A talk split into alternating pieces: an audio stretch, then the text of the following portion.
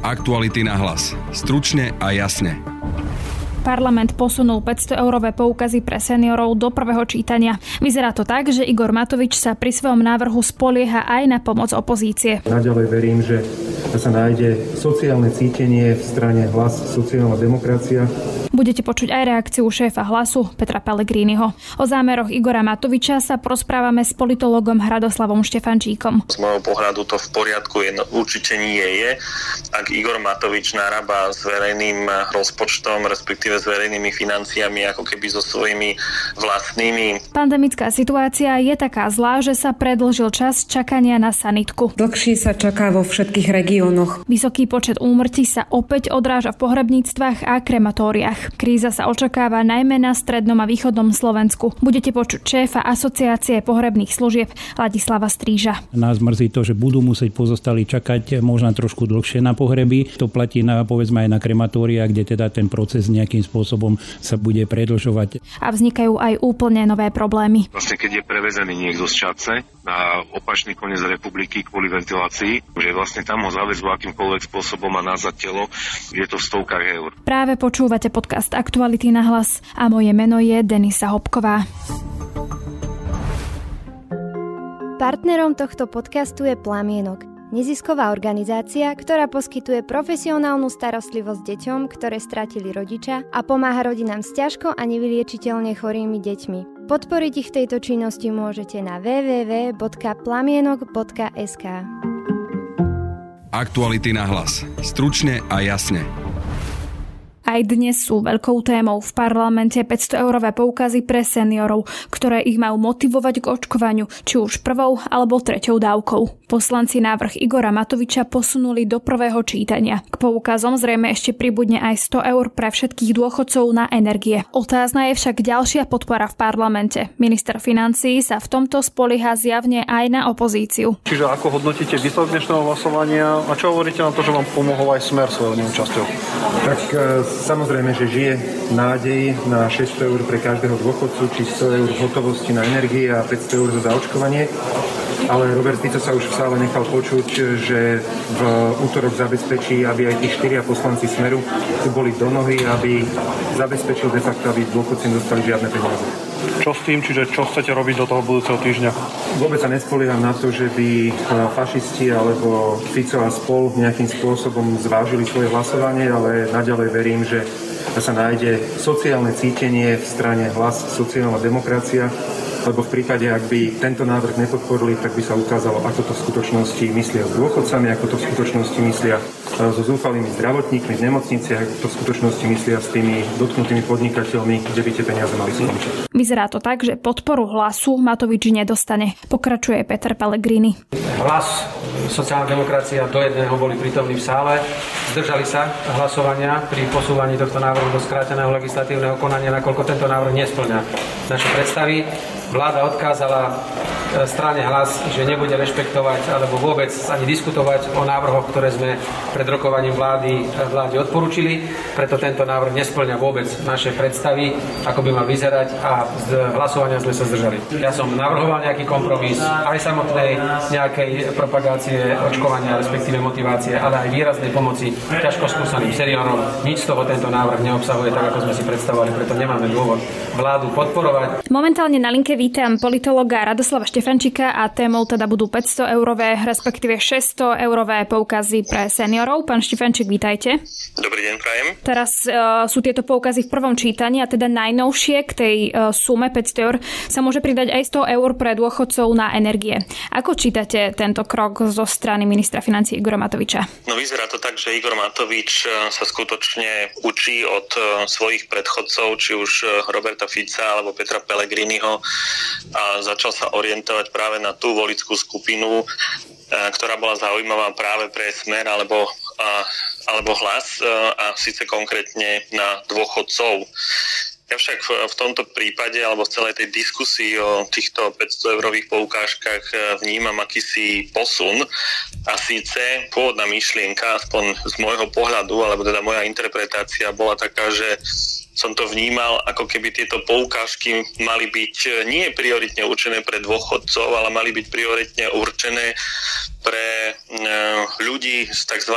horeka, to znamená pre hotely, reštaurácie, penzióny, kaviárne a vlastne mala to byť štátna pomoc pre tieto podniky a Igor Matovič si to jednoducho zmyslel, že tá pomoc nebude priama, ale že to bude sprostredkovaná pomoc aj napriek tomu, že to bol nezmysel, pretože podnikatelia, ktorí podnikajú v tomto gastrosektore, v službách, v hotelierstve potrebujú tú pomoc e, momentálne. No a za tých niekoľko dní sa to posunulo práve od e, pomoci choreke e, k, k dôchodcom, respektíve plateniu alebo pomoci dôchodcom pri platení ich e, nákladov na plyn. Takže sa mi to zdá ako čistý populizmus, ktorý nebol dotiahnutý úplne do svojho konca a mm, vyzerá to tak, že, mm, že to jednoducho nebol dobrý nápad. Tých 100 eur za energie, to bola téma, ktorá sa otvorila včera, bolo to prezentované ako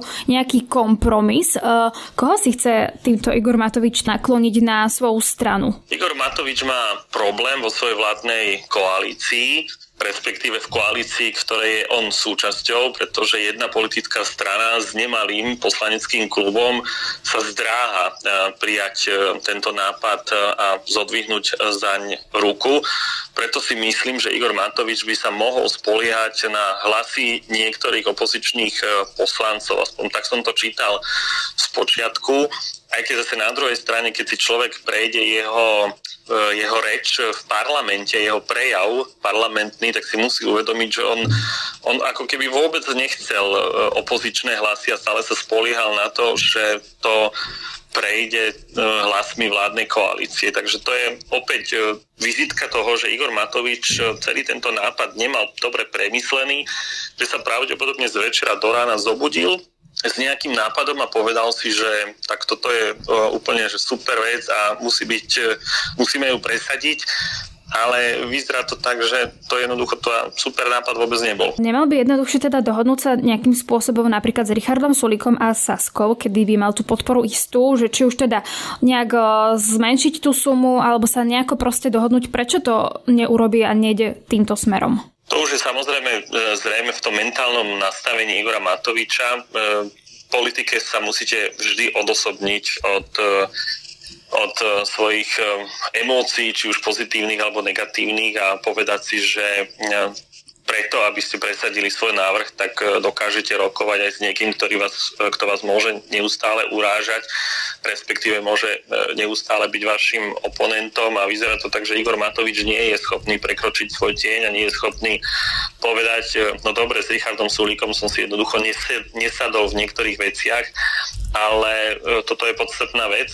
Tuto, tento návrh považujem za mimoriadne dôležitý a preto som ochotný si sadnúť s celou SAS a jednať keď zase na druhej strane Richard Sulík sa viackrát vyjadril, že je to pre neho nepredstaviteľné, že suma 500 respektíve 600 eur je skutočne veľmi veľká a nezodpoveda tej realite, ktorá hovorí o stave verejných financií na Slovensku. Je v poriadku, aby takto s verejnými financiami pracoval alebo minimálne uvažoval, že bude pracovať minister financie. Vyzerá, že bez dohody, lebo minimálne vyzerá to, že tá dohoda v koalícii, aspoň podľa SAS, bolo, že 150 eur na takéto poukazy. Na priamo otázku sa dá odpovedať eh, len priamo odpovedou a z môjho pohľadu to v poriadku je, určite nie je je, ak Igor Matovič narába s verejným rozpočtom, respektíve s verejnými financiami, ako keby so svojimi vlastnými e, peniazmi, alebo ak chceme s peniazmi svojej pani manželky, keďže vlastne, vlastne on nemá žiadny majetok, čo je veľmi dôležité je, že to nie je prvý prípad. Ja si spomínam napríklad na diskusiu o tom, že či sa budú zvyšovať platy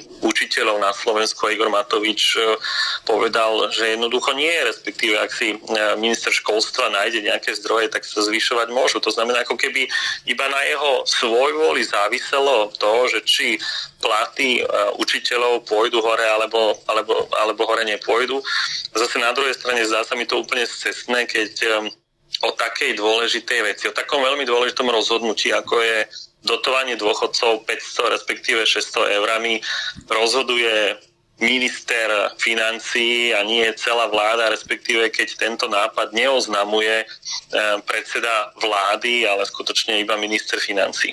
Nemali by sme práve počuť aj Eduarda Hegera, respektíve čo to vypovedá o samotnom premiérovi a možno aj koalícii, ak vlastne minister financí prichádza s niečím a nie je na tom zhoda v koalícii a napriek tomu sa to deje, je z toho spoločenská téma. Počuli sme slova pani prezidentky, ktorá sama vyzvala e, predsedu vlády, aby bol aktívnejší v rôznych oblastiach a myslím si, že toto je jedna z tých tém, pri ktorých mal byť, by mal byť hlas eh, predsedu vlády oveľa razantnejší, pretože Igor Matovič zase hroti situáciu, ktorá môže skutočne vyústiť do eh, vnútrokoaličného konfliktu a vzhľadom na to, akej situácii sa momentálne nachádzame v kontexte eh, covidovej pandémie, by bolo skutočne na mieste, aby táto vláda robila svoju robotu, aby spravovala veci verejné tak, ako má, aby sa nehádali na veciach, ktoré možno, že ľudia ani ne, nezaujímajú. Ďakujem pekne, to bol politolog Radoslav Štefančík.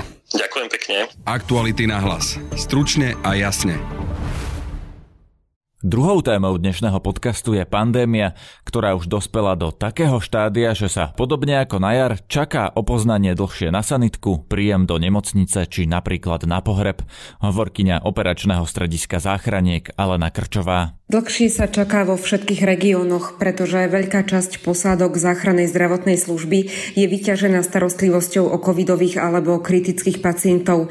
Menej akutné prípady tak musia čakať. Volajúci sú však poučení o dojazdoch sanitiek a ak to dovoluje zdravotný stav, navrhneme im transport po vlastnej línii. Čakanie ovplyvňujú aj nevyhnutné očisty, teda povinné dezinfekcie po prevozoch covidových pacientov. Tie trvajú priemerne aj hodinu a až potom môže ísť posádka na ďalší zásah. Situáciu komplikuje i obsadenosť nemocníc, kedy operátori tiesňovej linky 155 obvolajú aj niekoľko covidových ambulancií, kým sa podarí odovzdať pacienta. Najmä na východe krajiny, kde je nízka miera zaočkovanosti, máme aj viac covidových volaní, pretože sú nakazané celé rodiny.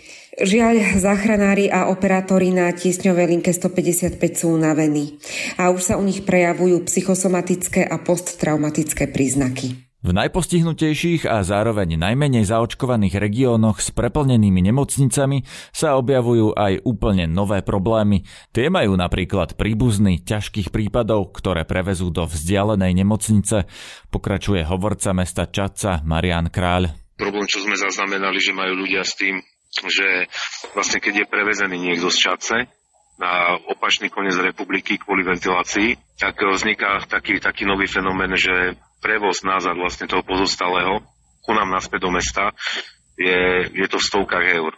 A s týmto majú ľudia obrovský problém, že vlastne tam ho zavezú akýmkoľvek spôsobom a nazad telo. Toto máme také, že to chcú riešiť s mestom, ale my to nevieme nejako riešiť s nimi že toto, toto je obrovský problém, ktorý tu teraz vzniká vlastne, lebo máme asi najviac prevezených pacientov, tak mám správne číslo, tak ich bolo okolo 135, ktorí išli do iných nemocníc vo vážnych stavoch a je tam vysoký predpoklad, že veľa z nich e, zomrelo, takže netýka sa to len e, jednej alebo dvoch rodín, asi sa tu bavíme o väčšom čísle len my vieme naozaj len z prostredku alebo zo sociálnych sietí.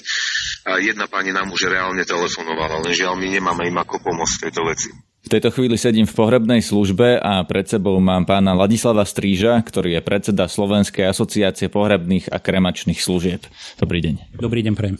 Pán Stríž, dnes e, akurát sa objavilo číslo, že máme 103 mŕtvych. E, keď sme mali takéto čísla naposledy e, na jar, tak to znamenalo absolútne preplnenie kremačných a pohrebných služieb. Pamätáme si tie obrázky, že si mesta požičiavali tie mraziace boxy, že pozostali, čakali dlho na pohreby teraz to vyzerá podľa tých čísel, že smerujeme do toho istého? No, nás to, strašne, nás to strašne mrzí v tomto smere, že teda tie čísla sú také vysoké, ale teda na základe toho, že máme nejaké skúsenosti už predošlej pandémie a z tej druhej vlny, tak e, pohrebné služby a krematória zatiaľ stíhajú tú robotu, ktorá tam teda s týmto súvisí. E, v podstate, e, čo sa týka pohrebov, akurát nás mrzí to, že budú musieť pozostali čakať možno trošku dlhšie na pohreby.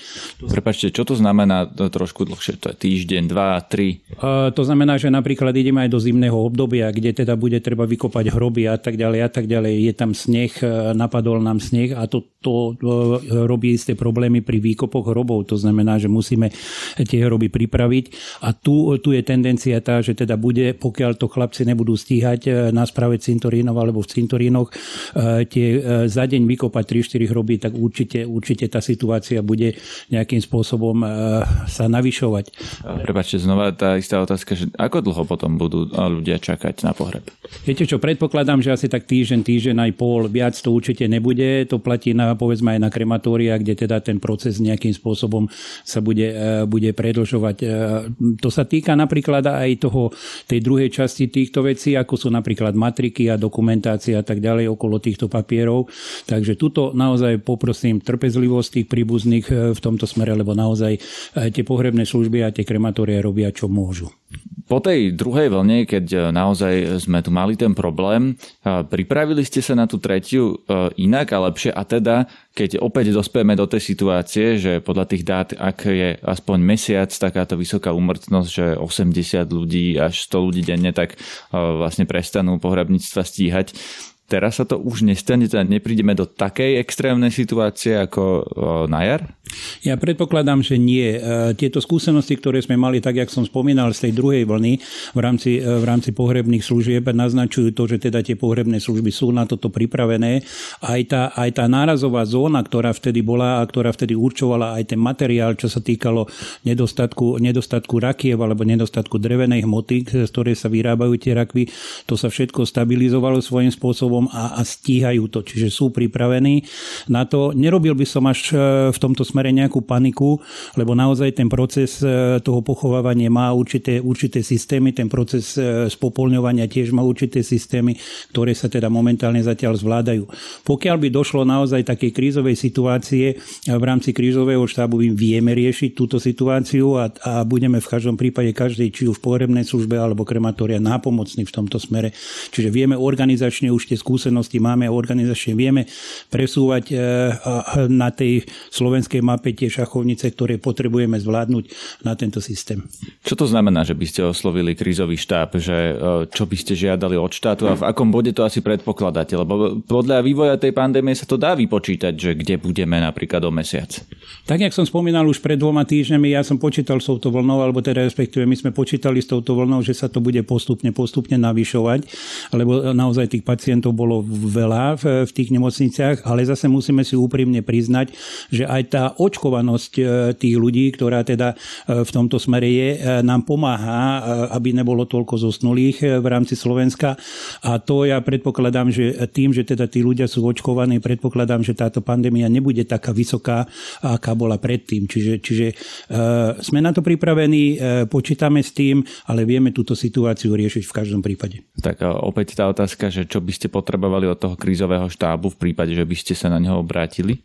My sme v krízovom štábe Totižto my sme priamo v riadení tohoto krízového štábu, čiže pokiaľ, pokiaľ pohrebné služby e, budú mať kapacitné problémy, čo sa týka chladiarenských zariadení, čo sa týka pre, napríklad uskladňovania e, zosnulých, a to nie len, nie len pohrebné služby, ale aj obce a mesta hej, v tomto smere, tak vieme im pomôcť, či sú to chladiarenské boxy prenosné, alebo sú to chladiarenské kamiony, tak jak to bolo aj v predošlej pandémii. Zatiaľ sa to nekoná, zatiaľ všetci stíhajú, ktorí sú v my sme e, na telefónnej báze každé tri dni s kolegami, ktoré sú v teréne, e, naznačujú nám, že teda čo majú, aké problémy, alebo keby mali problémy, určite v tomto smere nám e, volajú. Čiže na to sme tu, aby sme tieto situácie vedeli riešiť aj s krízovým štábom. Viete povedať, v ktorom regióne je momentálne tá situácia najhoršia, kde už prípadne hrozí, že tie pohrebníctva nebudú stíhať, alebo kde hrozí, že pozostali budú čakať dlhšie?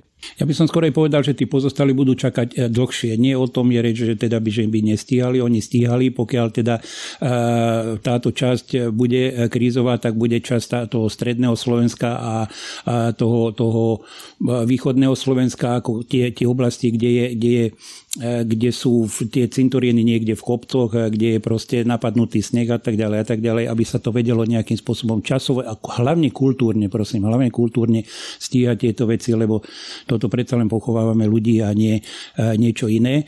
Hej, v tomto smere a tí, tí proste musia urobiť tú svoju prácu, aby sa aj im, tým, ktorí v, v, tejto, v, tomto, v tejto sektore robia, napríklad ako na správe cintorenov, aby ne, nedošlo k niečomu, že teda sa zosunie pôda a tak ďalej, že sa ponáhľajú, alebo niečo ich tam pri, prizabije pri, pri, tom, pri tom výkope hrobov. Čiže stíhajú, zatiaľ by som nerobil v tomto smere nejakú paniku, ale, ale robia, čo môžu. Práve na to kultúrne pochovávanie sa chcem opýtať, lebo pri pandémiách v minulosti, ako napríklad bola španielská chrípka, tam boli aj masové hroby, ktoré dodnes teda sú na mieste, ktoré v niektorých krajinách sa dajú aj navštíviť, kde vlastne tých ľudí pochovávali spolu, pretože vlastne nestíhali pochovávať, pretože cintoríny boli preplnené.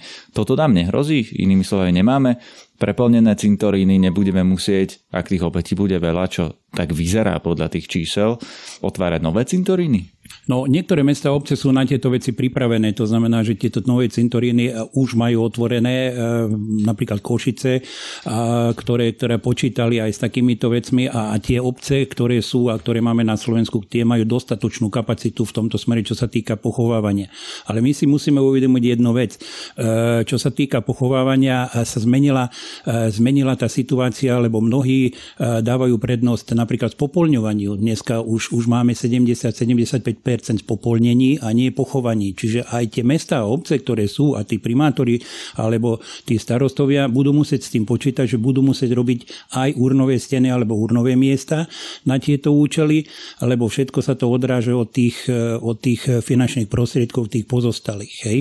Ale to, to, čo ste sa ma pýtali, že či teda uh, máme dostatok kapacity alebo teda v rámci pochovávania, to, čo vola kedy bolo, už, už dneska neplatí, predsa len tá moda, uh, doba je modernejšia a tí ľudia zatiaľ, tí ľudia si môžu vybrať, e, či to bude pochovávanie alebo či to bude kremácia. Pokiaľ by došlo k nejakému fakt krízovému režimu, že čo už teda sa nestíha, tak napríklad hlavný hygienik môže prikázať, že bude bude sa len pochovávať alebo bude sa len spopolňovať. E, toto hovorím vo veľkých zátvorkách, hej, čiže e, do tejto situácie ani pri tej druhej vlne sme nejakým spôsobom neprišli, ale zase hovorím, máme dostatok skúseností s tým, ako sa to má riadiť alebo, alebo ako sa to má robiť. No a to je z dnešného podcastu všetko, ale viac našich podcastov nájdete na webe Aktuality.sk a v podcastových aplikáciách. Napríklad už zajtra ráno si môžete vypočuť náš víkendový podcast Múzeum na dnešnom podcaste spolupracovali Michaela Pavlovič, Adam Oleš a Matej Ohrablo. Od mikrofónu sa lúči a tiež pekný víkend želá Denisa Hopková. Aktuality na hlas. Stručne a jasne.